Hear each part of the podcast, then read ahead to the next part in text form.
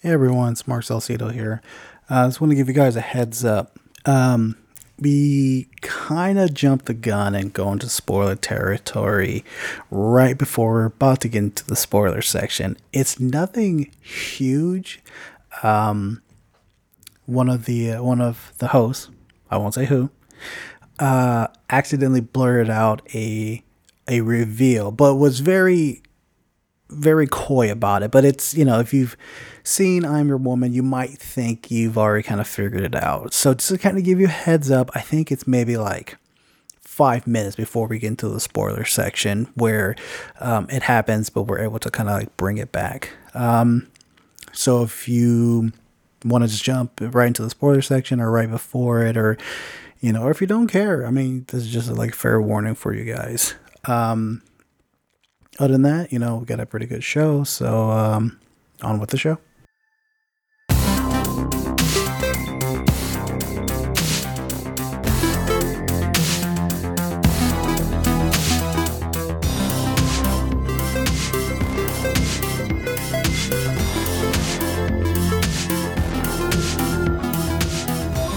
Welcome to the Reel Appeal Podcast. This is your host, Kelsey Loisel, and with me today is my co host.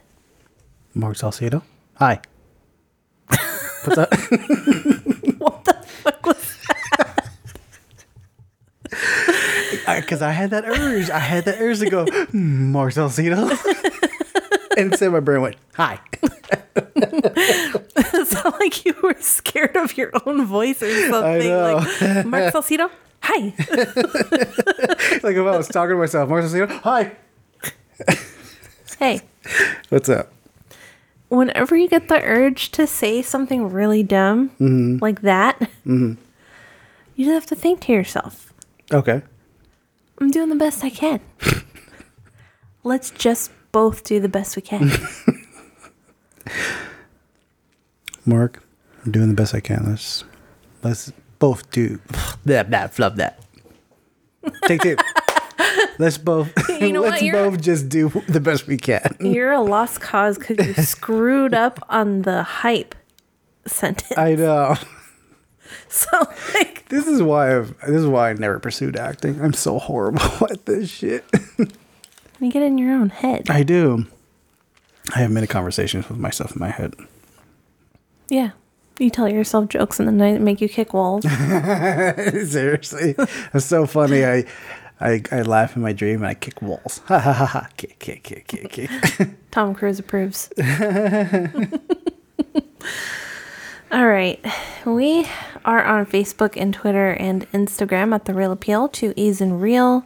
And you can find us, or you can actually email us, sorry, at thereelappeal at gmail.com. Please mention, uh, review us on iTunes so we can be seen by more people. we'll be noticed. Um, and this week, our segments are uh, the news, our recent review of I'm Your Woman, Variety Time, uh, where we talk about that's more than a bill on Capitol Hill.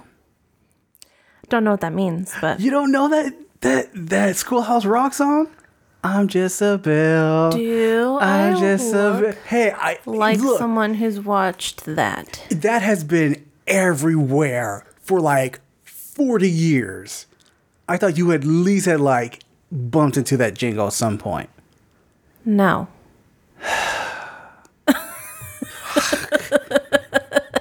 Anyway, that's why I had the title for that. Okay, and our geriatric cinematic is The French Connection from 1971. Mark, what's the topic? Uh, the wonderful time of life, love, and crime. Yay. I was gonna say, yum. Yum. So we would have said, yam. You know what? That would have been lame. that wasn't lame though. my, I know, but my yeah, my joke wasn't lame. Yeah. It's hilarious. Actually, your joke was lame. No, no, it was shut up. It was No, hilarious. no, you no, said no. it. You said it. I gotta, I gotta record it. I gotta record it. You said it wasn't. Can't take it back. You're not getting the play on words. Uh, shut up. now you get it. What's going on in the news? Shut up. What's going on in the news? Uh, Kevin Feige confirms that Deadpool 3 is now part of the MCU cinematic universe. Actually, that was I ridiculous. know. That's like saying ATM machine. um.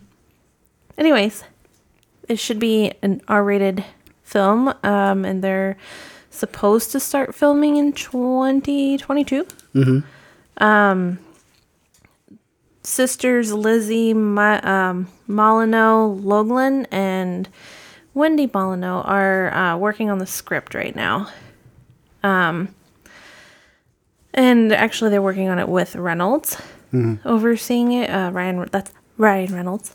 Um, and uh, Kevin Feige has said um, it will be rated R, and we are working on a script right now. And Ryan's overseeing a script right now. It will not be filming this year. Ryan is a very busy, very successful actor. We've got a number of things we're all uh, we've already announced that we now have to make, but it's exciting for it to have begun. Again, a very different type of character in the in the MCU, and Ryan is a force of nature, which is just awesome to see him bring that character to life. Okay, so I checked out um I checked out the sisters uh work. They they worked on Bob's Burger. Oh, okay. So The the sarcasm matches. yeah, so Bo- Bob's Burger is hilarious. I haven't watched like I've watched a few episodes and every episode like cracks me up. Yeah. So I, I think when it comes to the writing, they're going to be definitely good hands, and Yeah. especially if Kevin Feige's, you know. and Ryan Reynolds, because he has some say, because Oh yeah, absolutely. A fucking genius. Yeah, like it's so funny because I remember watching Ryan Reynolds film Ryan Reynolds films before he was known as Deadpool. I mean, he and he had like a series of like romantic comedies and like really stupid dumb comedies and stuff like that. Um, and there have been a couple part where he's done like some serious roles, like uh, oh, there was one where he was like trapped in a box for like the entirety of the movie or some shit. Oh, was Buried. It's called Buried. Great film. Great film. Another film he did called like The Nines, an independent film. Great film. Um, so when he did when he did Deadpool, I was like, yeah, like Ryan Reynolds is really good. Y'all need to like stop harking on his like bullshit like Van Wilder days and shit like that. yeah. Um, Plus, I mean, just like in his own in his like own natural habitat and own life, he's like funny as fuck. It's like when musical artists Mm-hmm. have so much talent, but they're not allowed to decide what they get to do. Oh yeah, yeah. I bet you Ryan Reynolds had a change of like agent or something, and that's why he's finding success. Yeah, that, because that other person was probably like, "Oh, you you can go here. At least you're making money, right? I Right? know, yeah, yeah.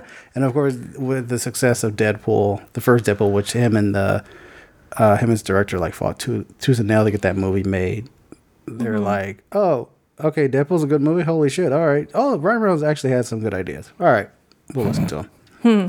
Uh, plus, like I said, this the sisters uh, behind um, or who have worked on. How do you say? excuse me. How do you say their last name? Mo- Mo- uh, Molyneux. Molyneux. The uh, the Molyneux sisters. I'll just refer to them as that. Um, that they're working on the script and they've done work on Bob's Burger. So it's it's probably gonna be funny as fuck. Yeah, I'm I'm excited for it. Mm-hmm. Like I didn't like Deadpool two as much as one, but it was still a good movie. Yeah, it wasn't too bad.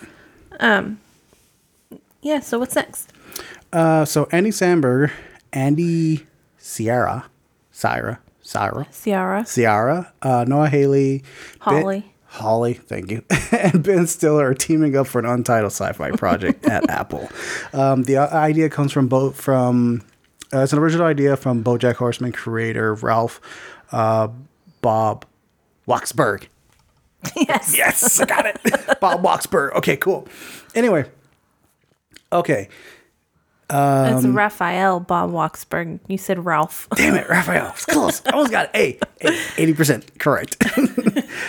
um, so yeah, Samberg is set to star and produce in this film. Um, I'm trying to see. I think from what I understand, it's kind of like hush hush on what the story is.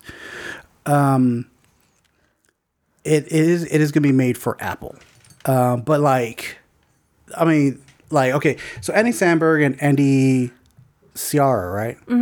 Um, they are the two. Obviously, Andy Samberg. Like a lot of people talked, were talking about Andy Samberg last year because Palm uh, Palm Springs. Um, Andy Siara Um, he, well, I believe he was like the director of Palm Springs. Oh, okay. So the fact that like they're teaming up again, and that Noah Hawley is helping produce this along with Ben Stiller, it's it's probably gonna be like another really great hit. That's my understanding, just from like this collection and from like the guy who who created BoJack Horseman, which is and Ben really Stiller puts out good films because he's been more of in a creative role or like a director yeah or producer type role. Like yeah as of late, like he's not so much be in front of the camera as he is behind now, and and he's I think he's taken more of a serious role. Um. So. Um. I'm interested in that too because I know that he's got some talent. Uh, it looks like Siara is set to pen the script as well. Uh, will also be the executive producer. Um, they haven't attached a director yet, but I'm sure they're gonna they're gonna pick somebody that that can really tell this whatever story that they have. Like I said, there's no word on what the story is. But all we know is Taika Waititi should direct it. Yeah, yeah. yeah. he should direct everything. Taika Waititi. I don't want that man to burn out. Let the, let let him rest. He's working on Star Wars now. Like like a steak after you've cooked it, you gotta let it rest. Mm, simmer, get that little flavor in there, let the juices settle in. That's what simmer down means. Simmer down. Oh God, just stop. Mm, stop, please. simmer down so you can taste more delicious. That's what you're pretty much saying. yeah. um, So yeah, I'm excited about this.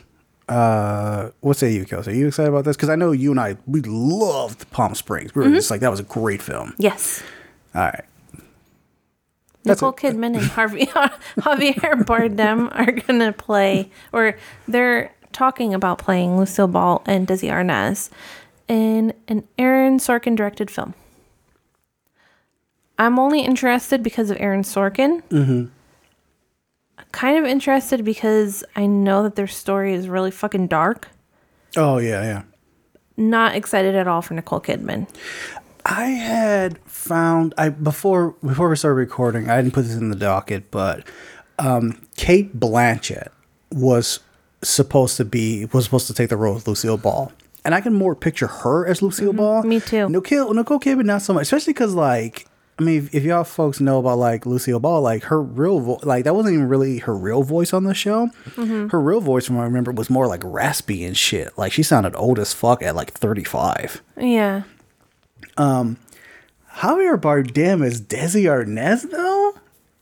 You that big ass dome of his. I mean, let's be mm-hmm. real. He has a big ass head, and okay, here. Should, they should get the guy who plays Selena's dad.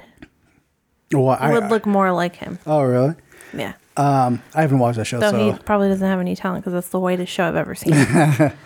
uh, you know who I actually could have picked as Desi Arnaz, and I, I, I could have pictured this uh, Antonio Banderas, but I think he would have been too old for the role. yeah, he's too old. Yeah, Um, But it also, I guess, depends on when they're playing, like what age they're playing.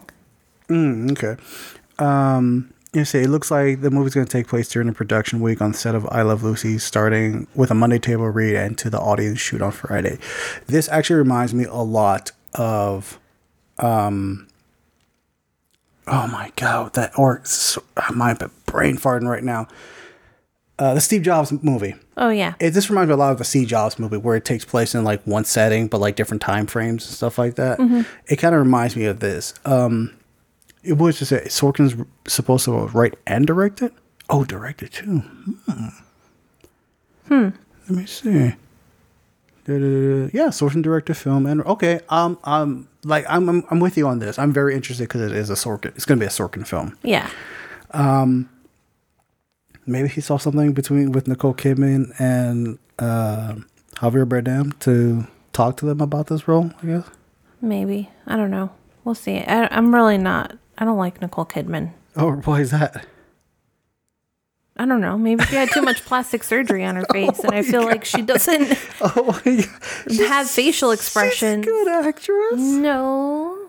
She's a good. She's getting. She's been getting rave reviews for like, I think it was like the that that liar show she was on. Oh my god! It shows how much I've been watching television.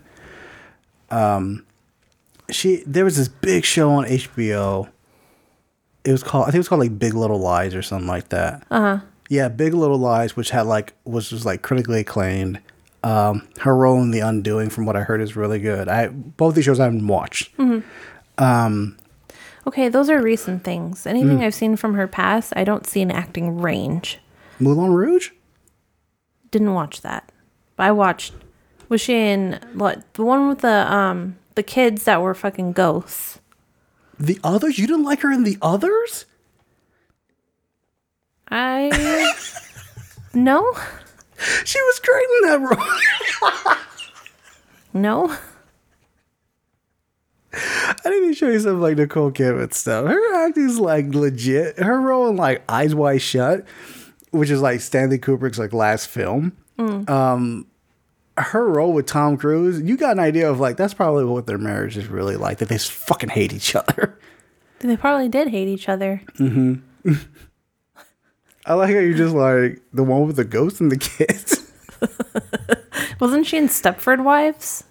that movie was garbage. Okay. Oh, no, but that's like early aughts when a lot of stuff. Was there a in the film movie she was gar- in called What Lies Beneath or something like that? No, uh, that wasn't her. I know what you're talking about. That's Harrison Ford. Um, I think that was like Diane Keaton Okay. or Michelle Pfeiffer. Oh, it was Michelle Pfeiffer. yeah, it was Michelle Pfeiffer. No, yeah, that was Michelle. Pfeiffer. Are you mixed? Are okay? Are you mixing up the two? No, Okay, sounds like I have to ask because I don't know. you have to show me more of her. I'm just not excited about her. Okay, well, she like she had. How many times has she shown up in like mainstream fucking? You've got to watch this in the last 15 years. okay, there was a movie. Hold on, hold yeah, on. Yeah, but I'm saying as compared to even Zendaya or like, um, you know what I mean? Like she's just not present. Okay, so there was a movie that she did. I hadn't. I I remember we. I remember you and I tried to go see it at one of the film festivals, um, where she played like a dirty cop called Destroyer, where she played like a dirty, fucked up cop, and from it looked great. However, Nicole Kidman looked like she could look. She could put a little bit of lotion on her face because she was kind of ashy. But she got like critically acclaimed for that role because it was like so far Look, from like she got all the see. ash on her face from destroying things. Oh okay? my god. Ta-da! You're just on a roll. You know what? I really like the girl from um. Hmm. What's that name? That movie that we really like with the girl on her wedding night. Girl on her wedding night. Ready or not?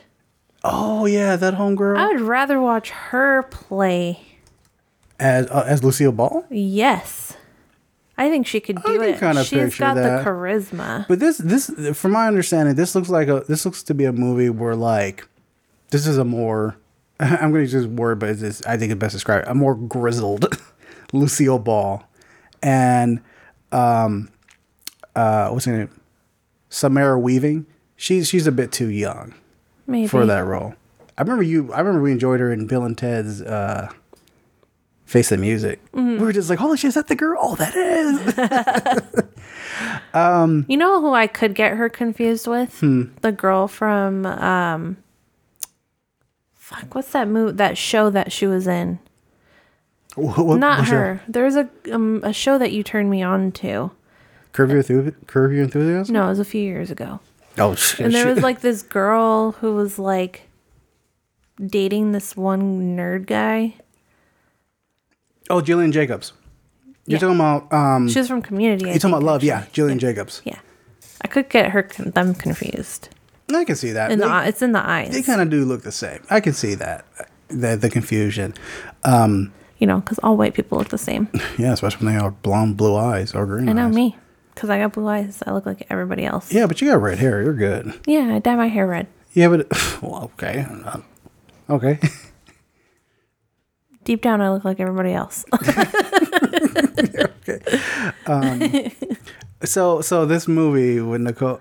Okay, I figured you actually be more excited about this movie because I thought you were like a Lucille, I Love Lucy fan. okay, I really liked I Love Lucy, but and I think it was Weird History or somebody put out an article about all the shit that Lucille Ball had to put up with with Desi Arnaz.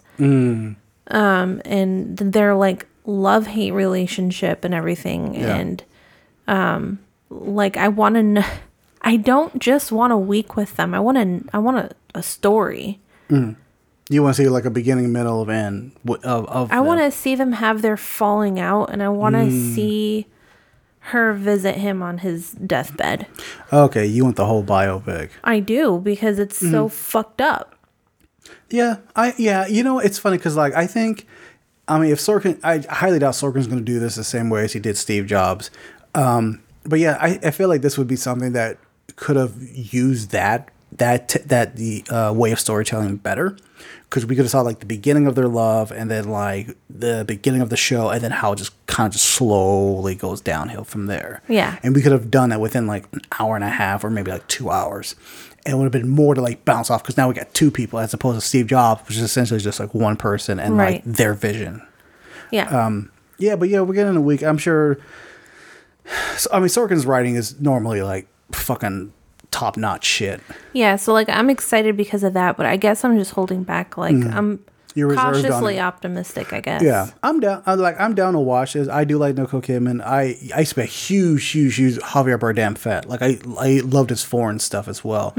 Um, you know, it's just weird seeing him as I can't picture him as Desi Arnaz because of that big ass dome of his. Um, but like I said, Sorkin's directing it. Sorkin's writing it, so I'll I'll definitely watch it. Yes. Hmm. All right. Well, I think we're going to get into our recent review of I'm Your Woman. Hey, not gonna be home tonight. You'll be all right?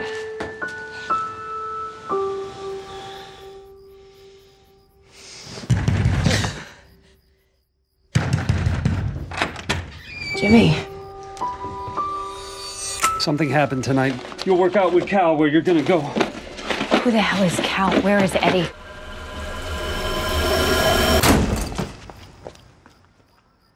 I'm Cal.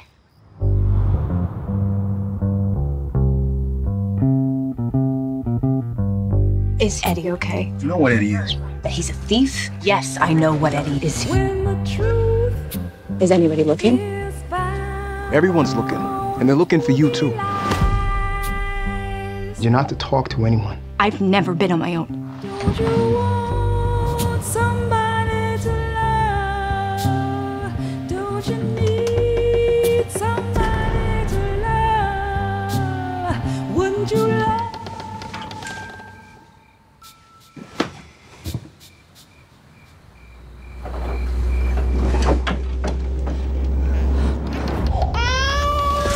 Shut the kid up.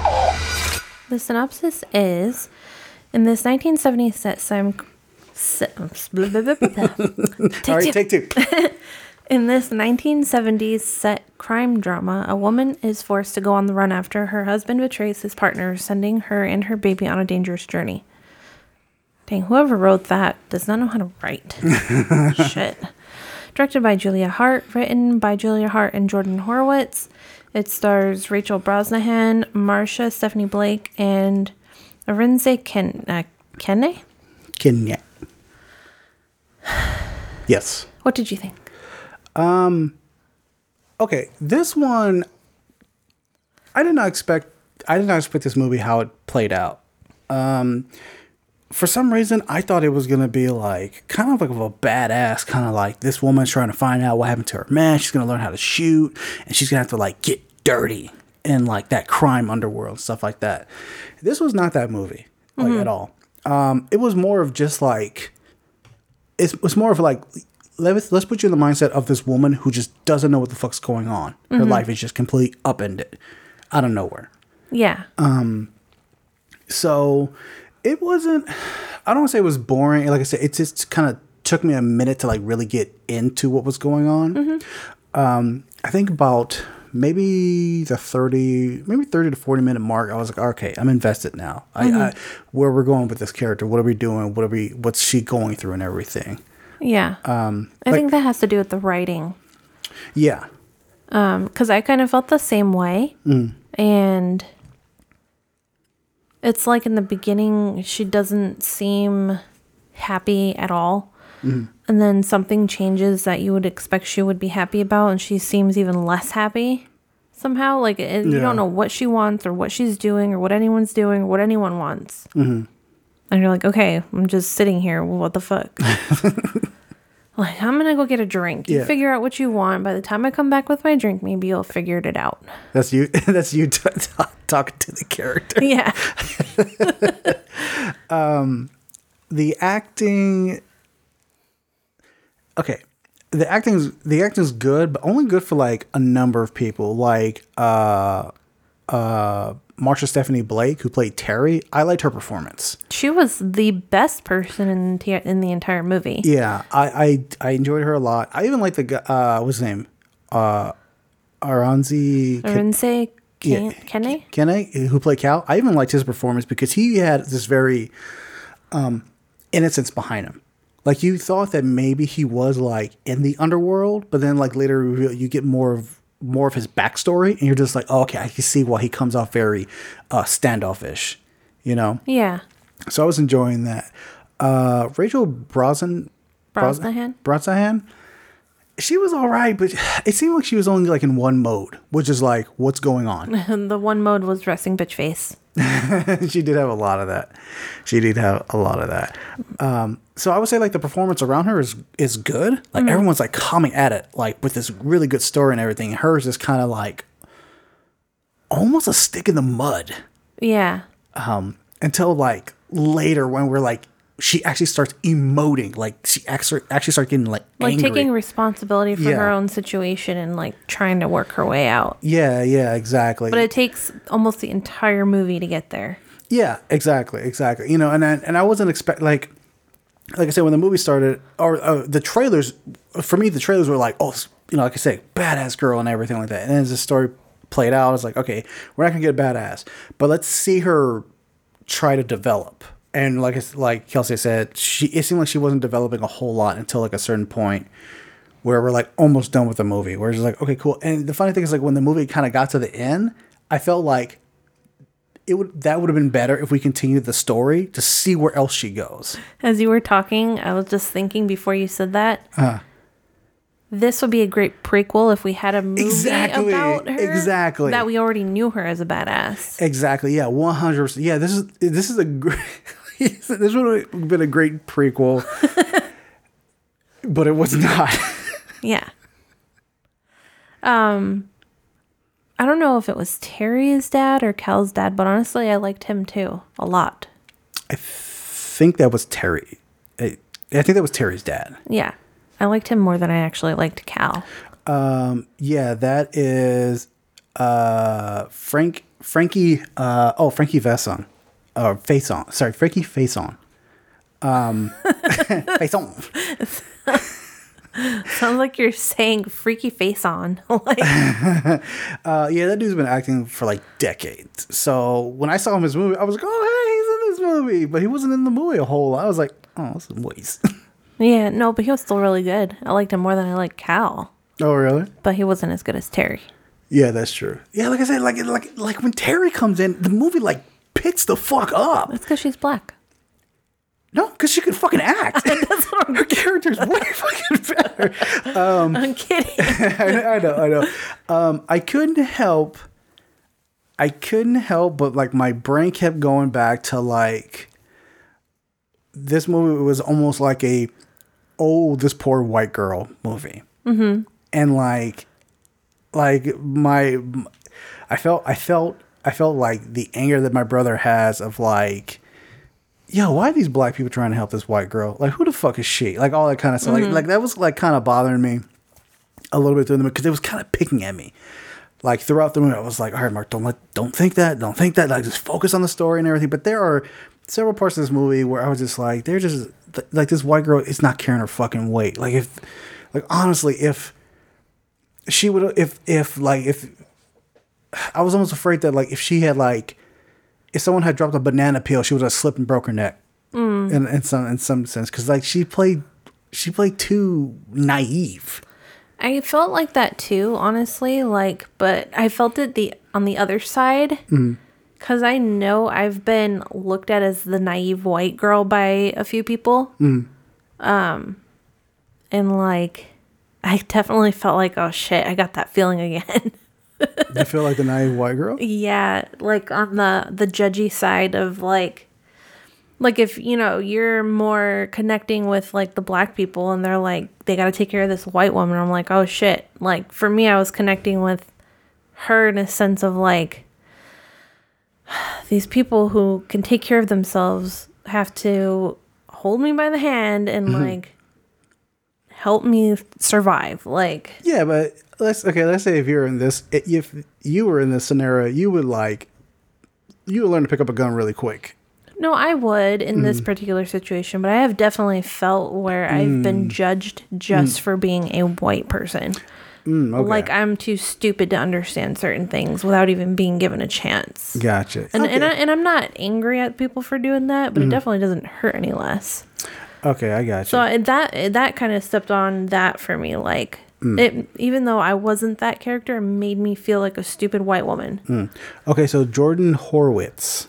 I knew his name looked fucking familiar. He's one of the producers behind La La Land. Oh, And I I like I have issues with La La Land. I remember when Kelsey and I saw it, like I loved it. I had the soundtrack on for a while. We went to like a, a live orchestra uh, of La La Land, and then over time I started kind of like disliking it because I was just like, yo, there's like some serious like racial issues in that movie, um, and I kind of feel like this movie kind of takes some of that from La La Land, where we're just getting like okay to be more precise um in the scene in la la land there's like a scene where like uh, emma watts or is it emma stone? Emma Stone. emma stone's character and ryan gosling they're like at a jazz band. And they're like having a good time. But emma stone is like the center of this crowd. Like they're all watching her and she looks goofy as shit dancing like that right? Mm-hmm. It's like goofy white person dance. Thinking about that kind of had me think of of this movie where like i said it's this woman who it's like she like like she almost seemed like a she almost seemed like a drag Yeah. I honestly I can't compare those two movies because mm-hmm. she was like I don't see the issues that you see with La La Land. You never told me about these issues. You told me you were, had issues later, but you never told me what they were, so I can't like She she wasn't she wasn't actually dancing in front of these people. You know it was like a dream sequence.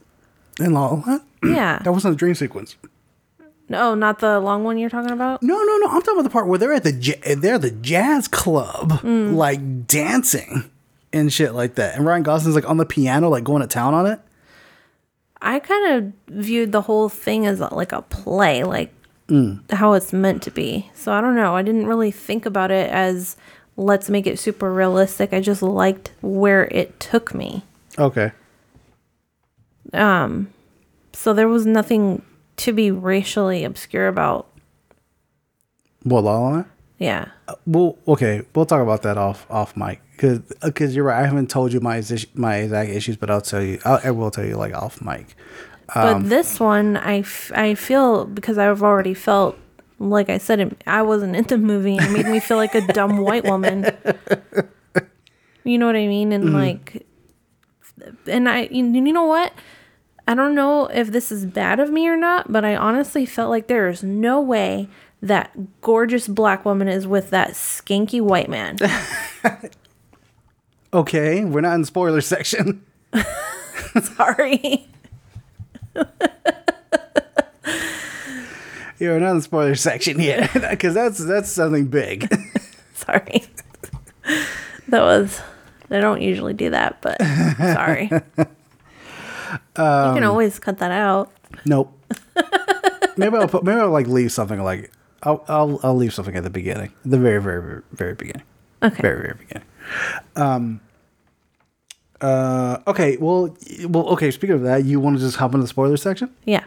Okay, folks. So uh, we're gonna go ahead and get into the spoiler section. Uh, for those who have seen it, you know, we're gonna hop on. We're gonna just talk about the movie in, in greater detail.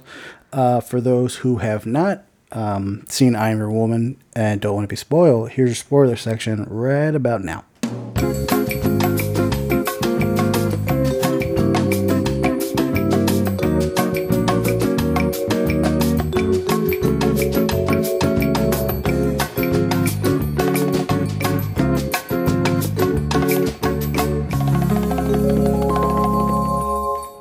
Okay.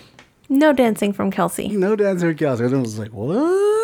Because I felt bad because I did that. The spoiler there? Yeah. Well, I mean, there are other white people in this movie. So, Yeah. okay, so okay, so let's go. let's talk about that huge glaring issue with this movie. There is no way gorgeous black woman is with a skinky white man. Okay, of course she's referring to uh, Eddie. Yeah. You know, who's who's the cause of what's going on. Exactly. Um, yeah, it's it's revealed that um, that Terry was at one point married with uh, Eddie. I can see why she would be married to Eddie. The biggest issue I have is the fact that her son it's full on black. It's full on black, like full Not on mixed. black. you like like we like I, I I know I know the I mean I don't know I don't know if this is scientific fact or anything, but this has been kind of fed it to me and a lot of people in the black community. But the, a lot of people have said to me, and it's kind of well known that like they say like the black gene is more dominant. That's why you get more black features. Yeah. With mixed children, like if you see my daughter, you definitely see a lot of her black features in there. Definitely. Um sometimes she's almost darker than you. yeah. So, but like the fact that she had that Terry had this kid with Eddie, and they had that reveal. Like I remember, like you were you and I were watching that, and I was like, I bet you that's Eddie's kid. But that's stupid if that's Eddie's kid. And then you found out that's Eddie's kid, this white dude. You're like, that's not Eddie's kid. Yeah, Eddie, who is who is Jean's uh, husband. He looks like Jesus's uh Jesus is like fucked up like piece of shit brother. He looks like he he looks like he he would have been uh, one of the Romans to like nail him in the cross and shit. No, Romans have dark features. Eddie was like a Well, little fairer. No, I know. I'm just saying, like you know, in in media they make them white. Oh. Especially what was that that one movie, Assassin 33 AD? Oh yeah. Definitely. Um, Okay, Gangster Jesus with a tattoo. okay. So one thing I will admit that, that it was good was the way how the movie was shot, like the cinematography. I did and like I did enjoy the cinematography and how it looked. Like there's this really cool scene. It's a very subtle scene. It's the part where uh, Jean is like outside of her house and she's like smoking a cigarette. Um, just like the blues and like the dark colors within that scene was a really good shot. Yeah. Um, because it kind of really showed like this level of um willingness to be in the dark. Mm-hmm.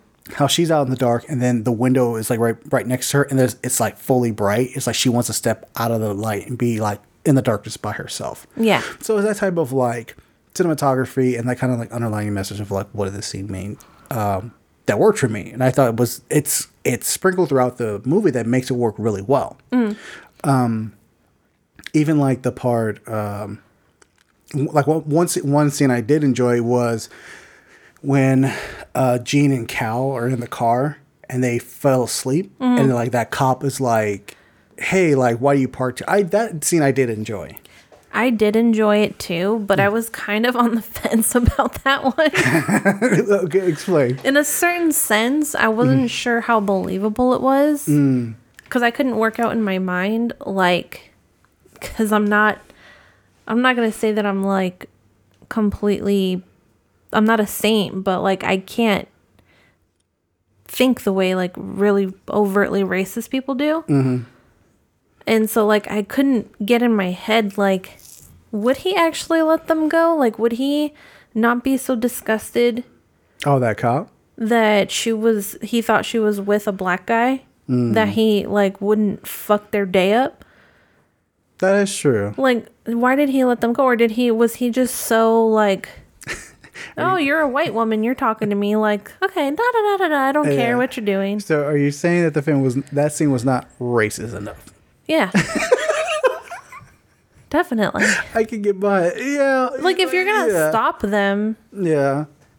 And then he's like, okay, don't do it again. She's apologizing for stopping on the side of the road. Uh huh. Obviously, one, her story is hella fucking stupid, Mm. but also, like, if you're racist enough to, like, check in on them and be upset that they're in a car together. and assume this black guy is like had kidnapped this white woman and their baby and stuff like yeah, that. Yeah, and, like, would you not also be like, why are you, I don't know, like, let me fuck your day up.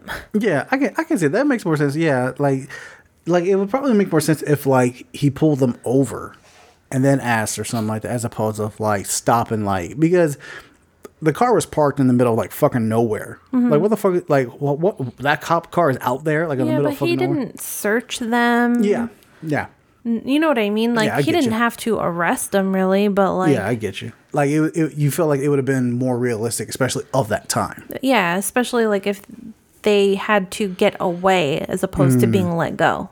Yeah, like I felt. Yeah, like I. I feel like that that scene could have been more. The tension could have been more ramped up. Um, like we got a little bit more tension. We got we had that that really big uh, tense intense scene where like somebody she finds out like somebody's inside the house, tries to call the number to get a hold of Cal. And she like goes to the neighbor's house and like there's like there's like that quick little shootout that happens. I felt like that it could that could have been a good like um the scene they were referring to with the car the cop it could have been a, another like oh shit kind of like moment Yeah. you know like we had we had another one kind of before that with um when they went to the hospital but I felt like I felt like it was something where they were trying to like keep that tension going, but instead just like oh it's psych no tension Yeah, and yeah. it- it- yeah so it's kind of it's kind of cock teasing With no payoff. Yeah. yeah no payoff yeah um so Terry you like Terry a lot Yeah. I like Terry a lot mm-hmm. Why do you like Terry so much Uh, I like how they portrayed her Mm-hmm. because she seemed real. Because though I don't have a lot of experience with black people, I would like to. There's one stereotype that's out there that I actually really like about Okay. about black women is how how much they take care of other people whether Mm. you know if they don't have to they still do it because like they're a fucking human being. Gotcha. Okay. Um, and she's a badass like so i don't know how how true that is but like for me that's one stereotype that i would like to believe and I- and i like that they they portrayed her that way as opposed to some fucking slut or yeah. that she's uneducated or something. Like she's a teacher. Oh yeah. Yeah yeah. That's right. That's right. Oh badass teacher. I shit. know. Um like that- and she got out of the life. She got out Yeah. of it. It seems like maybe she was in it because she had no other real choice Uh-huh. until Cal came along and helped her like grow. get out of it. Yeah. Like honestly, I think this movie would have okay because the movie's called "I'm Your Woman," right? Uh huh. I think it would have been a more fitting title if it was on Terry and her relationship with Eddie, and then we see how that happened, how she got out of that. Yeah. I think that would have made the story more interesting, more a little bit more intense too. so we need a prequel to the prequel. no, we just need a, we just need that movie made, not this one. um, so the thing, so I I kind of I like lightly touch about Cal. Um, so yeah, when they when we're introduced to Cal, he comes in and he's kind of like you kind of figure like oh he's probably like in this gangster life as well and stuff like that. He's just the silent type. The one who doesn't really like to get his hands dirty. But Yeah, yeah, exactly. You know, and then he gets his hand dirty, and you're like, okay, all right, so he's familiar with it. He knows how to do this, and then that whole reveal of like that he was never in this life. That he, um, oh no, that he was in his life, but like not. But it was briefly. It was like he was in training or something. yeah, and he wasn't like in deep as Eddie is. Mm-hmm. Um, and then when he like meets Terry, when he meets Terry, and then like come to find out that Cal wants to take Terry from his life, and they have to like work out that deal with Eddie, which kind of annoys the fuck out of me as well. The fact that like Eddie's like, all right, I'll let you guys go, but you know, one day, maybe not today, maybe not tomorrow, maybe not next week, but I will come back to you and ask for a favor. Like a kind of Godfather esque attitude of like, you and owe it, it was this. definitely like a plot, like something Mm. to further the plot. yeah, Like, how do you explain these people helping out this white woman? Oh, he made, they made a promise to him a long time ago. Yeah, it's almost to a point where like I can like in in my mind, in my mind, like how the conversation should have went is Eddie shows up. Eddie shows up at Cal and Terry's home with and you know, they have the kid and everything. Uh I believe his name was like Paul. Yeah, the kid's name was Paul. And Eddie's like, yo, I need to do this favor. And I imagine Terry would have been like, crack a fuck you and then like shot him or some shit like Yeah. like, there's no way. I, I have a feeling that they probably didn't want to do that because they maybe Mm. understood that he kind of kept things under certain kind of control. Like that one show, um, Gary Haji, Oh yeah, uh-huh. and how they had all these different like mafia houses and everything. Oh, okay, but yeah, When yeah. one takes control, then everything's in a fucking free for all. yeah, yeah, yeah. It, it almost seemed like that. Like they kind of had an understanding that things were kosher as long Mm. as he was running things, Yeah. but or not running things, but as long as he like played his part or whatever. Yeah, things were a little bit more smoothly. Yeah, but once he started trying for like a fucking power grab, that's when things went fucking crazy. You're referring to Eddie, right? Yeah. Mm-hmm. So like, I don't know. I, I get a sense like they didn't want to kill him or whatever because they knew like Yeah. they were hoping he was still alive so they could get back to their own lives. Yeah, like I think this film could have what it could have really used is a little bit a little bit more exposition to find out more about behind the scenes. Like um Oh, because they they want to keep everything such a secret. It's kind of hard to make the story move forward. yeah, yeah, yeah, cuz like and I, and I know we're trying to like stay in the mind we're we're supposed to stay in the mind with this with uh Jean, but I mean, eventually we get to the point where it's like, oh yeah, Eddie killed this guy and everything, and apparently he was somebody important, you know, apparently enough to like start this fucking uh, vacuum like for power and stuff like that. Yeah. Um, but I feel like we could have used a little bit more exposition to kind of like who was the guy he killed, or why did he kill the guy, or what was what caused the the whole shooting to happen. You know? It also didn't really jive with what we knew of him from the beginning of the movie. Yeah, I He seemed pretty loving, like, oh, it's okay, you don't know how to make breakfast. Like, at least Yeah. Mm-hmm. you tried, you know, how I'm gonna make fun of you a little bit, you know, but I love you. yeah. And then he's a fucking killer. Yeah, he's a killer. That was, and that's the thing. I felt like they were they were hoping that would be more of a punch mm-hmm. of like, oh shit, he's a killer. But at the same time, I felt like when like I never got a sense that he wasn't a killer. Like I know they said he was like a thief, mm-hmm. but like I never got a sense of like, oh, this this dude was like a totally nice guy. I can never see him killing somebody. Like as soon as I saw him, I was like, that dude's probably doing some super fucking shady shit. Yeah, but it to me it felt like low hanging fruit. Mm, yeah. And also kind of unbelievable mm. because yeah, okay, I get that he probably has killed people, but I mm. I couldn't I couldn't get in my head that he set out to kill people. yeah, yeah. That he was that kind of guy. I always always had in my mind that if he was going to kill somebody it was because he had to. Mm-hmm. Like he didn't have any other choice. It was either to like show someone that he meant business or whatever. Or for like defense, like oh, in this in this Or- life, you have to defend yourself. You have to Ex- kill people to defend yourself. Right. Yeah. But yeah. never like a crime boss that's like, well, I'm to fucking kill you Yeah. because it's Tuesday. Yeah, like in other words, we never got a sense that he was like ruthless to yeah. begin with. And then that's how they tried painting him towards the end of the movie. Yeah, yeah, yeah. That. Um, so one part. So I think it, I think the movie.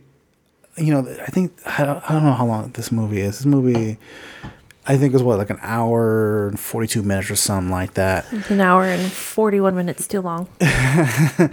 um, and it doesn't really it didn't really g- grab me until like that club scene when they went to the club to find out what happened to Eddie or what's going Oh, on. yeah, yeah. Like when that when like that robbery popped off, then I was like, "Oh shit. Okay, cool. Now we're like we're going. We're going with this story. Hell yeah. Mm. Oh, there's some stakes. He's she's got to get away and stuff like that." Like there's that part where they were trying to get away uh where they were trying to get away and there's like that kind of like small car chase that happens. Uh huh. That was cool. I Yeah. was I was digging that car scene. Um and I was actually kind of surprised like that was the climactic like scene. Like, oh okay, they survived the car crash and we're good. and then we get back to the house and we're good. like that's it. Yeah. Um, one thing I thought was really funny was the fact and this doesn't take away like the level of like badassness from Terry, but the fact that like Terry would disappear, you hear gunshots, and you're like, oh shit, Terry's in the middle of that. And then she showed up like, I'm back. Like, what's up? I like that though. I, did, I did like it, but it was almost like comical. It was almost fucking comical when she would be like, bam, like I'm here, you know? And just shot like three people. so yeah, It's just Tuesday exactly. It's just Tuesday for this teacher. Yeah, Um, yeah, she doesn't want her students asking her the next day what she did the day before. I know. Like, where were you yesterday, Terry? Miss Terry? I know. Teacher like Miss Terry be like, "All right, class, you'll have your history projects due um, by the end of the week." And the class goes, "Oh," and she's like, "What? Say it again." He's like, "Nothing. we'll have it to you by tomorrow." um, I have to say that I watched this movie and I kind of, I was like I think we had like a drink or whatever. It was kind of like chill to watch it. Yeah. It wasn't bad or whatever when I, we watched it. Yeah. But the more we talk about it, the more I hate it. like as we talk about like now, the, Yeah. like we didn't really talk about it after. Sometimes we do. that's the thing. I, I think if like if we ever are talking a movie after, we're like, we got something to really talk about. Yeah, and like sometimes I need that help because I'm on the fence. Yeah. And it, and if we talk about it, I'll be like, like I like this movie, but I don't know what I like about it. Like I, sh- I kind of feel like I should hate it. Like I don't know. This one I was like, yeah, that's a good movie. Hmm. Whatever, you know. Yeah, that's a good movie It's all right. now I'm just like, You're just like iffy on it. I'm glad I saw Terry. I don't hate the movie. Mm-hmm. Honestly, I don't hate the movie. It's like a fun watch, mm. but you know it's not a good sign when we're putting the docket together and you're like, "Can you, you know, which movie do you want to watch with the geriatric cinematic?" And I'm like, "What what's our recent review?" You're right. I don't- and you're like, you told me what it was. I'm like, "What fucking movie is that? I know. What?" Um, hold on, let me find because I, I I kept maybe maybe just how they were selling because I know this movie was at the AFI Fest for for uh, 2020. Um, Well, I know the trailer comes across as she's really figuring shit out. Yeah, and like shit's like she's like she's on the fucking run. That's what you got to sense. And then yeah, the trailer sells it like she's on the run, and then at one point she's like she becomes the hunter instead of the prey or some shit like that. Remember that movie we really hated? Which one? No, did we? hate- Yeah, we did. There was like this. What was it? It was like Blake Lively was in it. It was um, the rhythm section. Oh God. This movie, This movie- okay. felt like that one, but better, but still not as good as it could be. Totally agree. Totally agree. Yeah, this movie is like the rhythm section. It just has more style, and that's that's about it. it just has more style to it. And they didn't villainize black people like they did. Oh, in the rhythm section. Yeah. Um, Probably I'm Your Woman is at. Ooh, there we go. Okay, so I Am Your Woman on the uh, critic score is 81%. Audience score is like 48%. Yeah. That's because it's stylized and most general audience people don't care about the stylized. Yeah. They just want good action. And there wasn't enough of that really. Yeah. Um, There's a lot of this woman pining away for this man. Where is he? Where is he? Well, I don't know. I don't, by the end of the movie, I really didn't give a fuck where Eddie was. oh, that's why she looks so familiar. I have not watched this show. I should watch it. Um, uh, the Marvelous Miss Maisel. Yeah, I Oh, didn't that- watch that either. I wanted to watch it, but That's that's that's who the that's who the actress is. I thought that's why she looks. I have not watched it. I know I've been like fucking dropping the ball. I'm trying to make up for it. I'm watching Curb Your Enthusiasm and I'm watching Sopranos. I got like 20 years to catch up. um, so that's why she looks familiar. Uh, but yeah, I like I said, I it does have that 70s vibe, like that 70s style of filmmaking. It does have that vibe to it. Um, not too much, but there is some DNA in it they call it what is, what is this called? It's it's called a crime drama. It's called a crime drama. The trailer sells it like a crime thriller, and the drama is it's it's super slow. Like even like the poster, it has her with her child and a gun, mm-hmm. and she fires that gun like once, like that. When she's practicing. no, oh no, okay, two times. Yeah. Remember she shot the I one know. dude. And then, yeah. I was making a joke. yeah, yeah. Even like the part where like she shoots the, excuse me, when she shoots the guy Michael. I'm sorry, White Mike. When she shoots White Mike, right? I know, I know. That's the thing. You feel okay. Let me finish my thought. Okay, sorry. I'm like I'm like cutting myself off.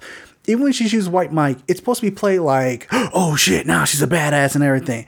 But I just took it as like, now she just like defended herself, like just like Yeah. just that like she got lucky. yeah, like this movie had a series of like she it has series of like it, it has series or potential to be badass, but it kept pulling back. It could have went harder. Mm-hmm. And then, like I said, she didn't have to like she didn't have to turn until like just kicking the shit out of everybody, but like she could have you could have seen her moment break down and then her pick herself up instead of constantly being dragged along. Yeah, Which I think this was is to me was the biggest issue of the movie. I agree. Yeah.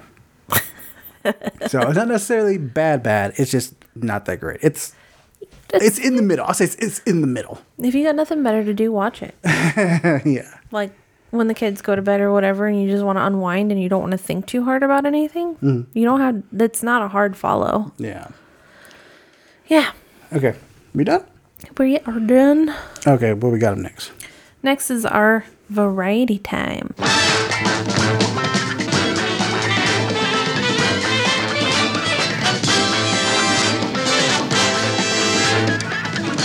That's more than a bill on Capitol Hill. Mm-hmm. You came up with that because I'm I've never seen what the whatever it was. Very proud of that. I'm very proud of that. Very proud of that. So you wanted to talk about what happened on Wednesday yeah. I mean, on January 6th. yeah. I mean, this this is like a a movie podcast. We talk about film, and occasionally we talk about politics. It's normally at the end we'll kind of be like, "This is stupid," but you know, whatever. We're not gonna get into like CNN level type NPR type shit. Um, but this was something that I honestly felt like we need, we should talk about because this affected. I mean, this was fucking everywhere. Our, Wait, our- wait, wait, wait. My brain is still stuck on your title. okay. That's more than a bill on Capitol Hill. Yeah, my brain was trying to think of like get your kicks on Route 66 because my brain was like get your licks on January 6th. Oh my god! A lot of those Trumpsters try to do that shit. I know, but they got their licks instead. Boy, they did. Did they ever? Um, yeah, but this is something that like I couldn't. I was supposed to be working, you weren't the only I, one. and I didn't turn on the TV because I was like, I need to work. Mm-hmm. And you're like, I'm surprised you're not watching this, and I was like, Let me turn the TV on. Now I can't work at all.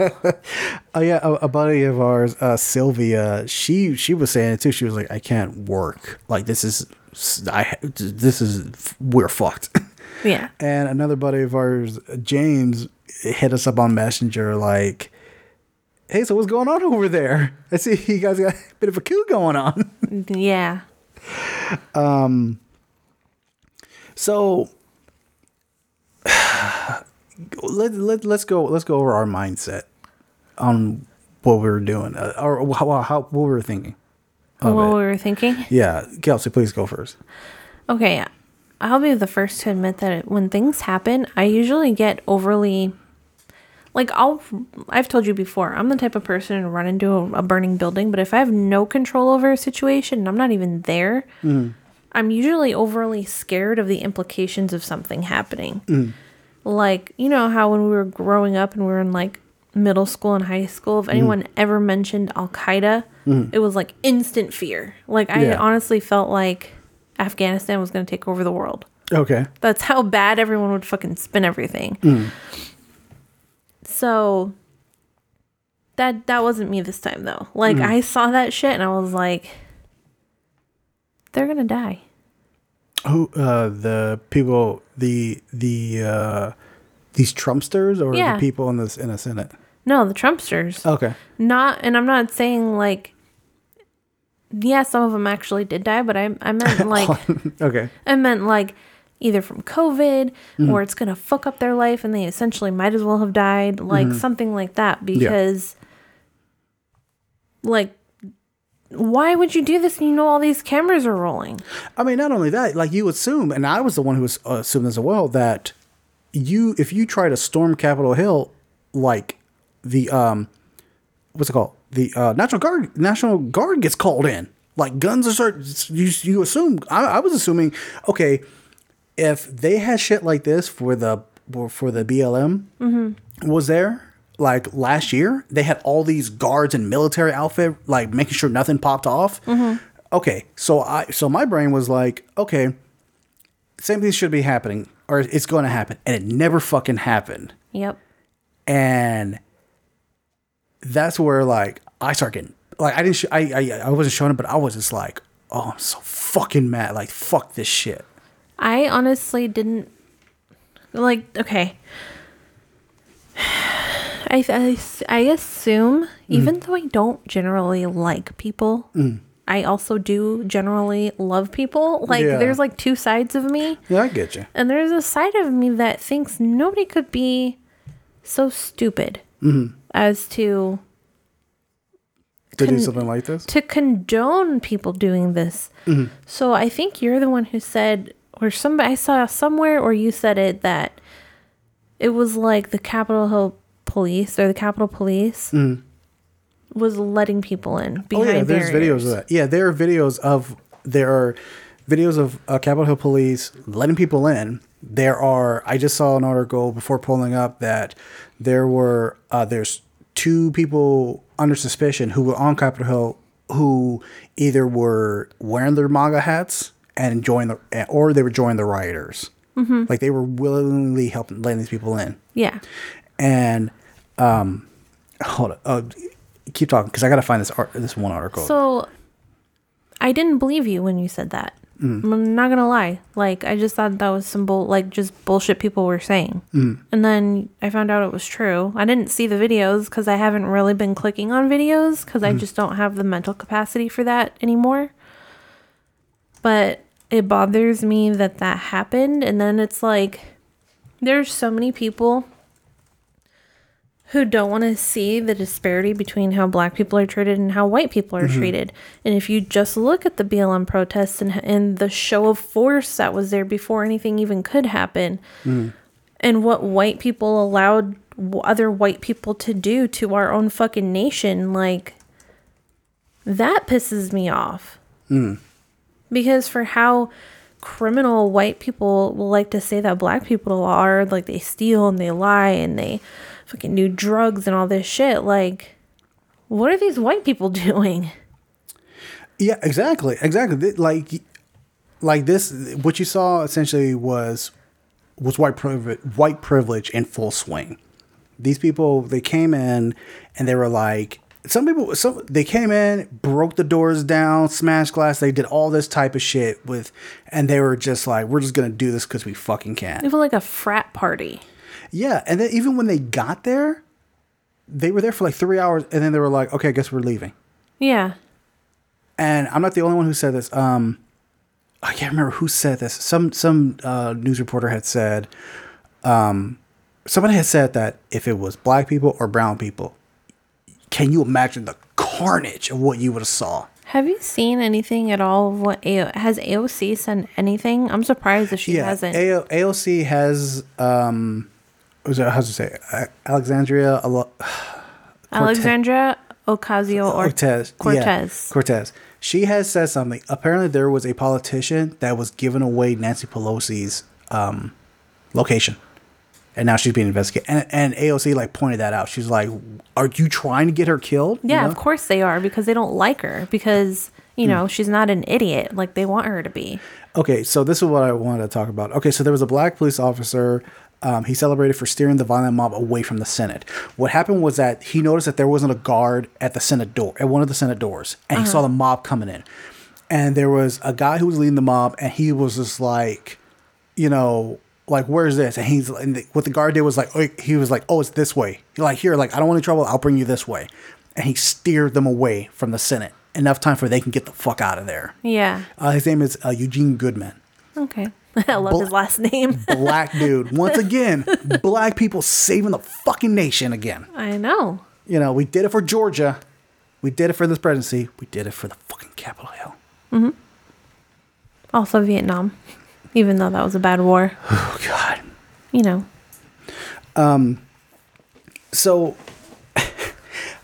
so yes, I, I like like I said earlier, I was quite pissed. I was very angry. Mm-hmm. Right. However, I'm loving the fucking fallout. Mm-hmm. Loving it. These put these stupid ass people who are like, I'm gonna storm Capitol Hill without my mask on. Even some of them who were wearing a mask got caught. Um, there's that famous one of that guy taking Pelosi's podium. Uh-huh. He's in jail. He's been arrested. Yeah. His wife's career is fucked too because uh, she's a doctor and she's fucked by association. Um, there have been a number of videos of these people tr- getting on a plane to go back home, and they're they're finding out they're on, on a no fly list now. Chef kiss, love it, loving that shit. I would say that I would enjoy the fallout more if Mm. it didn't mean that what happened had to happen. No. Like I I get what you're saying. Mm.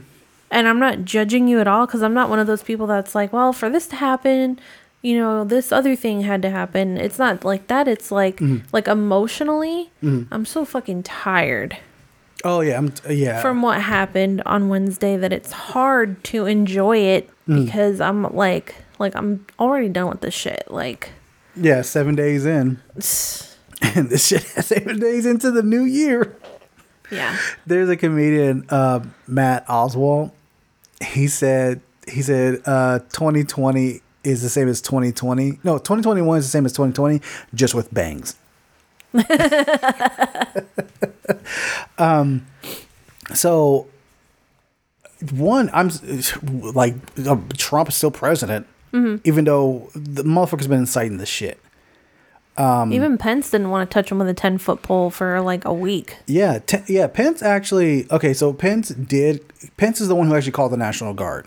He actually Right. gave the order. Even okay? though Trump tried to say that he did. yeah. Uh, Trump tried to say he did. He didn't. However, I'm not gonna give Pence any fucking recognition at all. Like I don't give. Like fuck what what he's done in the past. He can still go fuck himself. Yeah. You know. I, I don't feel like he's turned any corner. I just felt No. like he No.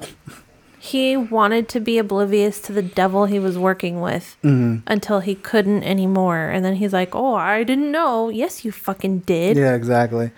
You just didn't think that he would do that. it will go that crazy. Yeah. severe. It's so funny. It's like, uh, it's just like, you know, oh, we created this Frankenstein's monster. I did not expect this Frankenstein's monster to attack us. Like, yo, you created a fucking monster. He was going to fucking, like, even before he was elected, you know, mi- uh, mainly minorities were just like, don't like this guy. It's going to turn all bad. Like, given his history, it's going to turn all bad. And, oh, wow. Wow, we were right. Holy shit. Can you believe that? Um, and then, of course, one of the, the one of the biggest things to follow is that Trump finally got banned from all social media platforms, even fucking Pinterest. Mm-hmm. Pinterest is fucking banned him. Um, Probably even Etsy. I wonder if Etsy banned him. I know. Now I'm thinking about that. uh, he he got banned from Spotify. I was like, what? He was on Spotify? Probably he was. They probably have like his speeches on there and Oh shit. yeah, yeah, yeah, probably. Um, so that happened. Um, I mean, it only took I don't know, like what three hundred fifty thousand thousand dead from the coronavirus. You know, a downward economy, joblessness. Um, you know, well, racist issue, racial issues being on a spike, and the storming of Capitol Hill, just for him to get banned. It just took all that. You know, twelve days out. I think it's like ten days out now. Wasn't there a judge who was also in trouble for something? Um. Yeah, Clarence Thomas, uh, the part of the Supreme Court, his wife is, is they found out that is I don't know if it's like 100% factual true, um, but they have found information that she um, funded the money for the buses, like 72 buses to be taken to Capitol, with filled with these people to take to be taken to Capitol Hill. Mm. So I mean, there's there's and there's stories of people obviously was inside the government who joined. Like there was this lawmaker from Virginia, mm-hmm. fucking was in it as well. He resigned. He's getting- he's I, from what I heard, he's been arrested as well. Yeah. FBI is like looking for everybody who got involved with this shit. Yeah. Um, So But you know what's my favorite part? Hmm. That hot dog tent. tell that hot dog tent story. Just tell that story. That shit was so fun. My daughter was even laughing at that. So I'm watching CNN's loop, right? They've got this loop of like, oh, people going in the window, and then they have this really far back shot, like a wide shot of Capitol building with all these people in front of it. And there's this lone tent that's selling Nathan's hot dogs. Oh and you know it's Nathan's because they kept showing it. I know. I even took a picture of it and like posted it. Like, they're selling hot dogs to these people who are riding the Capitol building. Like, mm-hmm. and when I when I started laughing, and then your daughter was like, "What's so funny?" And I told her, she's like. This riot brought to you by Nathan's Hot Dogs. I was like, wait, what's she talking about? Oh my god! And then it would be like, and it, it obviously like it's on loop, but like they had like different camera angles, and you would still see Nathan's hot dog in an angle. yeah. you know, and all these people who were like recording themselves at this event or at this at this this um uh, what's it called treason event. Oh, there's her alarm. At that are recording stuff at this cre- committing treason and all this shit. You still see Nathan's hot dog in the fucking background. Yeah. Like. I wonder if Nathan's Nathan's hot dog was booming that like after that. Like, oh yeah. Well, were it was there. a company that was selling Nathan's hot dogs, so I don't, you know, like the over company. their stock if their stock shot up or anything like that. Yeah. That was pretty crazy. Um, so um, I've heard I from what I see from what I read, Pelosi and Schumer, um, they have put in put in the paperwork for impeachment. Um, there were just there were rumors of of uh, Amendment Twenty Five being kicked in. Which is pretty much like the president can no longer be in office because he's mentally unfit. I don't know how true it is, but I heard that that's a lengthy process. The Twenty Fifth Amendment. Mm-hmm. It- so, like, you would need a couple, like, a couple months for that to take mm-hmm. effect. Okay. So, there's no point in them trying to invoke that. Mm-hmm. They really should. I think impeachment would stick because they tried impeaching him before he's mm-hmm. out of the presidency. Yeah. Um, So he still has to answer at that high level. Well, part part of the Twenty Fifth Amendment is that it it honestly it's not it's not meant to be lengthy because it's it's supposed to be it's there just in case if if there has been clear evidence that the president has lost his fucking mind and they want to get him away from those like those new codes codes or from starting a war. Um, and also, I mean, and I and the the impeachment process is even lengthier than that because it Yeah. takes months and time investigation. However, fucking however, Mitch McConnell was able to like ramrod two people into the SCOTUS position within like days, Yeah. which which we know. So that means the Twenty Fifth Amendment and the impeachment process process it should take within days to fucking cut them out Yeah. you know um, there was even something I, uh, on article read how Pelosi is talking has talking to um, like the the part uh, the military defense chiefs to be like make sure he doesn't have any access to those fucking new codes because Trump comes off as a person who he is he sees his end coming he know like he's gonna be out of office uh, by the what the twenty first or twenty second I always get the date I think it's The 20th. the twentieth he, he He has nine more days. Nine more days, he's out. When he's out in those nine more days, he's fucked. Completely fucked. Um, I would not put it past him to try to start a war like right fucking now. Yeah. Like like these nine like it's so funny when the election was coming. A lot of people were hopeful that like Biden was going to win. Actually, we were kind of like, oh, we don't know if he's going to win or not. Mm-hmm. And then he won, and everybody was saying, even myself was like, I'm worried for the next three months because he's still in power for three fucking months. What could possibly happen in three months? Holy shit! And what did we fucking just see I know. this past week? And I remember telling you too that impeachment isn't going to work either because it's hard to, even though you have it on footage or whatever, like inciting a riot is really kind of like shaky ground to like, how do you prove that really? Yeah, But then you have video of Don Jr. and them all fucking celebrating and shit. yeah, And you have video of Trump saying, I love you guys. Like, yeah. Even that, or even like the. uh I mean, he he was in front of a crowd like the day of. so like he, I think he, he could be in real trouble actually. Yeah, And hopefully, I really want them to go after him. Like, I don't want them to take the high ground.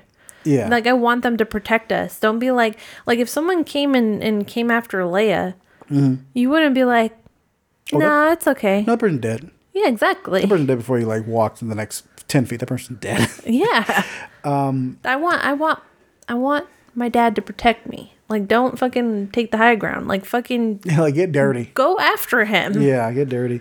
Um, yeah, even Giuliani, he he I've seen the video. He says he says um, you should take the Capitol trial by combat, or take this election trial by combat. Mm-hmm. That that is like, especially these people who are like, fucking, uh, eighty percent sand in their brain or some shit like that. Like, "Oh, yeah, we're gonna do this and all this kind of shit. And then they then they play the victim. Oh, why they pepper sprayed us? Oh my god, they shot at us. We were just breaking through the windows. We were just coming in. We were just being patriots. Anybody. Anybody who calls himself as a patriot is not a fucking patriot. It, you're a patriot if you're in the military or you you're on a football team. That's it. You're a patriot if you do your best to fucking be an addition to society. Mm-hmm. Which these people are not. Huh? I said which these people are not. Exactly. Like do something good for other people. You are a patriot. Hey, that's too hard. Pick hey, pick yourself up by the bootstraps. That's physically impossible. you know what? If someone ever says that to me, I'll be like, that's physically impossible. You know. you do that right now. I want to see you do that. Shut the fuck up. no, I meant it's a metaphor. People, people, calm down. Standing out here yelling rabble, rabble, rabble isn't going to help anything. But we don't know what else to do, Mayor. People, what do you think we need to do? Our geriatric cinematic is 1971's The French Connection. All right, Popeye's here. Get your hands on your heads. Get off the bar and get on the wall. What's my name? Popeye Doyle. If he doesn't like you, he'll take you apart. And it's all perfectly legal because Doyle fights dirty You want to take a ride there, fat man? and plays rough. Anybody want a milkshake? Doyle is bad news, but he's a good cop. We're going now. Bye. How many times have I been downhearted, looked up and saw him smiling like a shining dime? Yeah. And hoped that he would stay and tell me why he was so happy if he had the time. Who is that clown? Jewish Lucky. What about the last of big time spenders? You naked? No, you? He's spreading it around like the Russians are in Jersey. They say we stick around and give him a tail. Our friend's name is Boca, Salvatore Boca, B-O-C-A. Well, downtown, they're pretty sure he pulled off a contract on a guy named DeMarco. And that's not a drop. I'll open up a charge for you at Bloomingdale's. B-O-C-A. Doesn't matter. And then on our own, after working a whole day and night, we tail him to Brooklyn. And we sat on him for practically a week. Now, who do we come up with? The French Connection, a millionaire exporter with a record too clean to be true. And Doyle knows it. But he's been known to make mistakes. Your hunches have backfired before, Doyle. This time, he can't afford to be wrong. The synopsis is a pair of NYC cops in the Narcotics Bureau stumble onto a drug smuggling job with a French connection. Directed by William Friedkin, written by Ernest Tidyman, and it's based on the book by Robin Moore. It stars Gene Hackman, Fernando Rey, Roy Scheider, uh, Tony Lo Bianco, and Marcel Bozuffi. Buzuffe. Buzuffe. um, Kelsey, what did you what did you think of this movie? I was enjoying the wine I was drinking. That's it. Was the wine French or was it Italian? I, I think it was American. It was actually. American. It was American. It was from Napa Valley. So uh, you, you, I take it you didn't like this movie. No. Mm, There was nothing going on Mm-hmm. except a whole lot of stuff with no explanation, really. Yeah. And I'm just watching a lot of overly angry white men run around the city. Yeah, I remember we were watching it, and you were just like, you asked me like, when you first watched this, uh, when you first had watched this, uh, did you understand what was going on? I was like, yeah, yeah, I was able to. And you was like, I don't know what's going on. can't follow it. Yeah. I'm not. I'm not saying like, oh, I, of course I followed it. No, it did. I'm not gonna. I'm not gonna deny. Like it did. It took me a minute when I first watched it, and it took kind of took me a minute again. Like, wait, what was going? Oh, this is what's going on. Okay, now I remember. Um, the only thing I really liked about it was Gene Hackman going after the one guy with the whole The car chase? train thing. yeah. Yeah. Um, okay, so before before I you know we get into the further detail of why Kelsey didn't like it, I will admit this movie does not hold up. I'll just say like right off the top, it does not hold up. Um, I think people really like this movie because of the car chase. I think that's the main selling point of the movie is the car chase. Um, yeah. When you always brought it up to me, Mhm. you never really gave me detail on it, and I Mm-hmm. kind of assumed that people liked it because it was clever, Mhm. and it wasn't. No, this movie's not clever at all.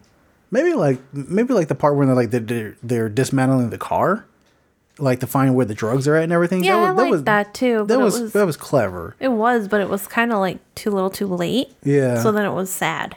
I was like, oh, that would that would have been clever in a different movie. One one thing I thought was funny about that in that particular scene when they're like they're tearing up like the floor panels, they're taking everything apart. The tires with underneath the car, they're checking the fucking oil container, all this kind of stuff, right? Mhm. And they find the drugs in like the space where the door was the rocker panels. Yeah, and I remember I, I didn't think about this before, but when uh, when we rewatch when I rewatched it with you, the thought that came to me was like, why didn't they look through there first? I don't understand. Like they looked at, they looked inside the car. Why? Like you, if especially if you're going to go through a car to find anything, Mhm. which or what you're looking for, you're going to unscrew everything. Yeah. Obviously, you have to unscrew it. So I'm like, why didn't they do that? Like, yeah, why didn't you do the stuff you could unscrew first yeah, before you screwed up the rest of the car? and then you see the car later and you were like, I never understood how the fuck they put that car together so fast Yeah. after tearing fabric and shit. yeah. You said like, oh, And I was like, I'll bet you that's just a different car, and they did just switched out the VIN, and then I was came up with my own scheme. that was kind of like the alcohol was getting to me. I know. Well, the thing was like that car. It was like so specific because it was like black and like a certain style and It wasn't like. black; it was like maroon or something, like a dark, dark, dark red or brown. I remember being like black, like dark black. Mm-mm. Well, obviously you saw incorrectly. No, you saw incorrectly. Yeah, probably.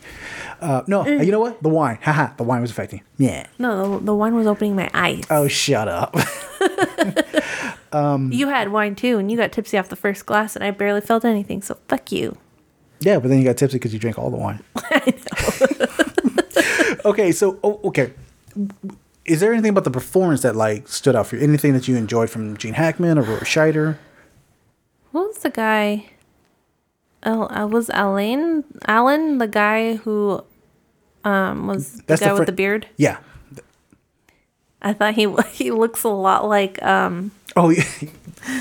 Wh- wh- who does he look like? what's his name? Stanley Tucci. Stan- I keep wanting to call him Anthony Tucci. Yeah, you kept saying he looked like Stanley Tucci. I was like, he does look like can say that. Put a wig and a goatee on him. Look like with a Stanley Don Quixote hair and beard. Seriously. um, so I want to mention about the car. One quick thing about the car chase before we leave it completely. So, um, the car chase, the way how that worked is they actually didn't have any like proper permits for that like, at all. You have to get proper permits to do shit like that.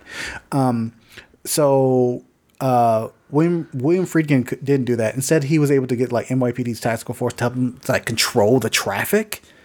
Um, in those scenes, and there were like a lot of off duty off duty officers to do that. However, there was a scene where Hackman crashed his car into somebody and like takes off.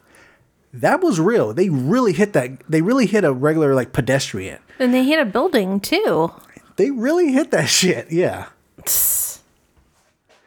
Um. So so back to the so back to the whole performance thing. Other than the fact that the guy looked like Stanley Tucci, is there is there any any of the performance like I said any of the performance that stood out for you? Um, not particularly, because Mhm. honestly, it was just like kind of procedural. Mm. They were fucking racist as shit. Um, it was uh, that whole thing about you know these angry cops and these fucking black people who weren't bothering anybody, but you find copious amounts of drugs all over the place. Like, Yeah. I didn't really find too much enjoyable about the film. So when it becomes the Gene Hackman being racist and stuff like that, um, I read that Hackman had a hard time getting to that character because I guess deep down he's not like that. Mhm. Um, but like the ba- the book that's based off of, he was just like, no, that's how like the cops were back then. So like you have to like bring that out. Yeah. Um, and then like William Friedkin would like kind of fuck with Hackman just to get him like riled up and get him like angry to, to that performance. I know. I felt the anger. yeah, you did. I just don't want any more anger. I'm tired of anger. Um, I, I I think the only thing that I did like, um, or performance wise, I did enjoy uh, Gene Hackman's performance. Um, like that dude's such a great actor, Mhm. and him doing that, I'm just like, yeah, that's like totally Gene Hackman style. Mhm. Um, and mind you, when I saw this back then, I saw this like maybe 10 or 15 years ago. I really enjoyed it. I really enjoyed it. However, this year, I mean, now in our day and time, it's kind of hard to look at this and be like, yeah, to root for the bad guy. Yeah. Because you're just like, yo, cops are fucking dirty. You know, they, it's not like it's nothing new, but this level of dirtiness and like ruthlessness from cops, it's like an everyday thing that we are constantly seeing on TV. So it, it kind of like tainted my view on this movie now. Yeah, like I'm tired of tasting that bitterness. Can we move on to a different flavor? like, and, and I agree with you about Gene Hackman. I think Mm. if I had watched it when you watched it, I probably would have liked it more. Yeah. Um, and Gene Hackman, he was good, Mm. but the film was bad, so he was not as shiny as he could have been. Mm. You know, What would you have thought if Adam West played Papa, Popeye Doyle? I don't know that much about him. He's Batman. I know that, but I don't But, you, know. but could you have pictured him? I can't. I can't picture Adam West Batman playing, Batman. uh, oh, Papa Doyle. Popeye. Oh, okay. But I can't. But I don't know anything about him as an actor Mhm. other than that fucking drug fueled fucking Batman show. Was it? Well, yeah, yeah. There were drugs there. This fucking purple ass Batman suit. So would you would you be shocked to know that um, because this movie is actually based off off a off a real drug bust, you know, the French Connection drug bust. Mhm. Um, would you be surprised to know that um, that the the heroin that they seized from this drug bust disappeared a year later? No, I'm not surprised either. that's not surprising. This I mean, this is this is from like IMDb, so you know you gotta be like, "Oh, I don't know if it's like 100 percent true, but yeah, you see that you're like, I can totally see that being possible. um, another thing about that famous cars that car chase scene was that um, so Friedkin needed he also needed approval from the New York Transit Authority, right? Mhm. and there was a TA that TA employee that he talked to, and the guy had said to approve. The, oh, because of the train scene, obviously the tr- the big train scene that happened. They're chasing him and everything. The TA employee said uh, to approve this, you have to give me forty thousand dollars and a one way ticket to, to Jamaica. And Friedkin was like, like why? He says because once this is done, I will be fired. They're gonna fire my ass for this. Mhm. So he, he gave the okay. They did the shot, and that dude disappeared. That's something I could totally believe. Yeah. Um, what about the style? Is there anything about the style of the film that kind of like that kind of caught you? About the style of it? Yeah. Like I like the style of it. It definitely lends grittiness its, of it? yeah. Yeah. But it only reminds me of what you were saying about how dirty New York City used to be and how it's a lot more clean than it used to be. Mhm. It kind of made me think of um, Joker. Oh yeah, yeah, yeah, yeah. Oh yeah, totally, hundred percent. Yeah. Yeah, but um, but it was just like I think it was in like an accidental style because it was Mm. just old filmmaking. Well, like they freaking did this in a in a type of like documentary kind of like feel to it. Um, which probably made it more boring. and the funny thing is, like, what he was doing with that, with having that type of style, Mhm. is that's an old uh, French New Wave style. Oh, okay. Where like you've never seen Breathless, but Brett like the one of the key things that made French New Wave so French New Wave is they shot it like it was a documentary, so you can kind of make it feel like you this is a real thing. So in order to do that, they would shoot like on site, but they would just let people walk by. Mhm. They would just figure out ways to like hide the camera and stuff like that, and they would have a lot of like uh, distant shots. so not to like distract anybody. You know, they would just have the actors act and then like put the ADR in later or try to like work around that. Mhm. So that's why this kind of has like that gritty look to it, which I like the gritty look. It Mhm. does not hold up in the up conversion because I think this was like a 1080p version I found for us. Um, and you can see how gritty it was. Like there's a shot where you see Gene Hackman's face, and you're like, "Oh, what's wrong with his face?" I've never seen that. It was like the entire surroundings were fine, but his face was static. yeah, like, oh, hit the mic. There we go. All over the place. I've never seen that before. I thought that was great. it was amazing. Um, Static Shock would be proud. okay, so at the end of the movie, uh, what's his name? Homeboy gets away. The French dude, the frog they call him, uh, Alain Chiner, Chine, Chiner, Chiner, Chiner, I don't think that's Channer, Charnier. Charnier. There you go. That- yeah, I said it. I said it. I said it right the It's first like time. Garnier, but it's Charnier. Um, so like you know, this is based off of like somewhat of a true story. And at the end of the movie, the guy gets away at the end. Um, in real life, the guy got away. Mhm. Like he got away. He died like on an island, like just peaceful. Yeah. was never in jail and shit. Eating random things off the ground that look like turds. Yeah. Um, I, I one I will admit one thing I did enjoy is the you get this moment with Gene Hackman's character um, near the end where he thinks he sees the frog and he like shoots him Uh huh. and is really like one of his guys and Rob Schneider's like holy shit you like Rob shot Schneider. I'm sorry Roy Scheider. Roy Scheider. Fuck Rob Schneider. Dude's not funny. Roy Scheider. Sorry, Roy Scheider's like, hey man, you like you shot you shot him, and this is like one of their colleagues. And he's like, uh. He doesn't even do that. He just like he, he, just he, away. he doesn't even do that. He's like, I know he's here. I know he like Yeah. he takes off.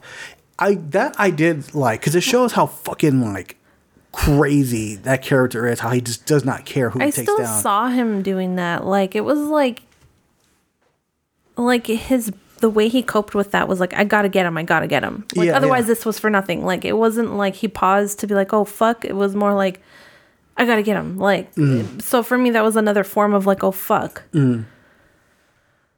Yeah. Was it now? Okay. um, okay, so the so Fernando Rey was cast by mistake. Uh, William Friedkin wanted an actor he remembered seeing in uh, Bella, Bella de Joie, and the casting director thought it was Fernando Rey. so they actually cast the wrong guy. but I guess it worked out. Um, They, yeah, because they could have fired him and cast the right guy. yeah. Uh, I and there is a foot chase in this movie that I I actually I actually did enjoy. Um, it's the part where uh, Gene Hackman's chasing the the Frogman Mm-hmm. through like New York and stuff like that. Mhm. Uh, I like how how the frog dude is just like The frog dude. I yeah because I, Charnier there you go how Charnier is like knows that he's being followed but he doesn't like let it be known that he knows he's being followed he's being Yeah. very coy about it Yeah. and I thought it was so cool because you see like a different style between the two where Gene Hackman's like almost like a like a fucking ravaging dog like I gotta get this guy this guy and then Charnier is just like so cool and chill and just like everything yeah, and he's like, I'm in the train. No, I'm not. Yeah. Now I am. No, I'm not. yeah, and he's like so slick about it, and this is you know it just shows how much uh Charnier is like on a different level than Papa Doyle, Popeye Doyle, who throughout the movie you hear you know there's that scene where like Papa Popeye Doyle goes in that bar and everyone's like fuck, like we're all fucked, Mhm. but Gene Hackman's character encounters this French dude, and this French dude's like always a step ahead of him. Yeah. Which I thought was cool because it was putting that character in his place. Yeah. Which I, I wish I had more often. yeah, exactly. That's why French people are so cool. Uh, some, But, some, you know. some of them are very racist. Well, I'm French mostly. Yeah, like I said, something No, I'm joking. um, would you be interested in seeing a sequel to this, The French Connection too? If they did it in modern times and it was good, Well, I mean, there is a sequel. Came out like five years later. five years later or five years ago, No, five years later. Like, there's an actual like like. 1976, uh, let me see if I can find the, the exact date for you. because that'll be a no for me. Really? I didn't like this one. Why would I watch that one? Look, I hate myself, but not that bad. Oh, well, but what if it was a better? What was a better satisfying ending? Um, like two-year-old Brad Pitt was the leading man. Okay, so there is there is French Connection two that came out uh, four years later, 1975, and it's it's it's done by John Frankenheimer. Uh, Frankenheimer is homeboy. Oh, I'm trying to show you. Oh, he did the Manchurian Candidate. that movie was better, Yeah. but it wasn't great. But it was better. So, you know who Ted O'Neill is, right? No. Uh, Al from Married with Children. Okay. They did a, a made-for-TV movie where he starred as Popeye Doyle. I can totally fucking see that. The funny too. thing is, like, I've seen, I've never saw, I've never watched the show. I've seen pictures. He has the hat and he has hair, but it's an obvious wig, even with the hat on. I wonder if I can find that somewhere. I want to try to find that movie. I like. I used to watch that show when I was little. The French Connection? Oh, uh, Married with Children. Fucking everyone did. that was a great show back then. Can't hold up now because fuck. I know. Um. Okay, so doesn't hold up, right? Does not hold up. Okay, like I said earlier, uh, it doesn't hold up. It's a 50 year old movie and it sucks. yeah, it's you know, I, I like I said, I think it only hold. I think the only thing that keeps it, or sorry, I think the only reason people still talk about that movie is because the car chase. The car chase is the shining, the shiny part of the movie that everybody likes. Yeah. and I like it. I mean, me too. Yeah, you liked it. You were you were like you. I mean, it was it's not like super bad, but it was still intense. Like it got, it kept my interest. That part did. Yeah, um, they actually did a version of the of this car chase and like, I think it was like GTA Four. I think they did a. I think there's a level where you actually have to chase a subway down. If not, I think it, I'll probably think of another game. Don't pull a Kelsey now. No, no, I'm not gonna mistake Metal Gear Solid for Twisted Metal. um, yeah, especially given given today how how the cops are viewed as like how it's every like every day uh, a cop is like caught doing something completely illegal or being suspended or shooting a minority or something like that. You watch this now, you're just like, nah, man, I, I'm just not with this movie. Yeah, exactly. Um, that it? Anything else? Need more women. Need more women. The movie needed more women. They had that one. Oh, there was that one woman. There was two women. There was um, Sal's wife, Angie, Uh-huh. who looked way better with black hair, but in- insisted on wearing that ugly ass blonde wig. Mm. And then there was um, Charnier's wife or whatever. Oh, she was too fucking cheery and like a little child. He had a wife. I don't even remember her. When they were on that like castle, Oh, that's right. Yeah. See, see that it just showed. Yeah, this movie totally failed the Bechdel test. yeah, they needed more women. You know, I can. I probably could picture this as like a remake now, but it would have to be a cop bringing down another cop to make it watchable. Yeah, And like that cop's connected to like the French Connection or something. Like they, then they do like a French Connection that way. yeah. So I can see that being working now. Um, but nobody's asking for it. no, nobody wants that. Nobody wants it. Nobody wants it. Okay. Uh, all right. So that's gonna be our show for this week. Uh, we want to thank y'all for joining us. Um, you can find this episode and all past episodes on uh, on all podcast catchers, uh, Spotify, uh, Spotify, where Trump is not on. Yeah. uh, Apple, excuse me, uh, Apple Podcasts, Where Podbean. Trump is not on. Trump is not on. You can find us on Facebook, where Trump is not on. Twitter, Trump is not on. Amazon, Trump is not, on. Yeah, exactly. And we're not going to incite a riot. We're, you, all we're going to do is talk about movies and maybe about politics once in a while, but mainly movies. Mainly movies. Look, we've been to a march, okay? But Yeah, it was, you know, for women's rights and shit. Yeah, I've been a couple marches. Those are those are damn thing To, I like I like doing those. Yeah, me too. I've Um, been to one actually. I think we only went to one together. Yeah, I went to the one where Trump first got elected. Mm-hmm. Okay. Um, okay, so next week, uh, our recent review is going to be uh, One Night in One Night in Miami, which is streaming on Amazon Prime. This is the Regina King uh, directorial debut. Mm-hmm. Um, we've already seen it, uh, but we're gonna give our full review on it next week. Uh, with that, we are gonna do with our geriatric cinematic, which will be JFK, which is I believe 1991. I think so. Yes, 91. Damn, I'm good. 1991's JFK, uh, directed by Oliver Stone. Are you excited about that? No. You picked it. Yeah, I know that. you didn't give me good options. I thought It also before. makes me think of the your idea makes me think of Hollywood. That Netflix show. Oh, we could have done. We could have done before sunrise. no, I want to do that one, but not. Now, now with one night in Miami. Yeah. I get you. I get you. Uh, yeah, so we're gonna do Oliver Stone's JFK. Um, that is available to rent on Apple TV, uh, Amazon, Google Play, uh, or YouTube. Uh, the topic of that episode will be what if, just a series of what if this turned out this way and such and such.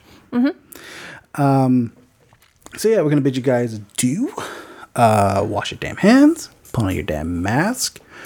We can beat this virus, folks. We can. I believe in us. Kelsey hates everybody. I love everybody. Yeah, that's about true. Hmm. I like you believe in everybody beating the virus. I'm more on the virus's side. oh my god! Fucking the Thanos side just like wipe half of humanity o- out. Yeah, definitely. the evil smile. Your hair is curling up. The evil curls. Yeah. Hmm.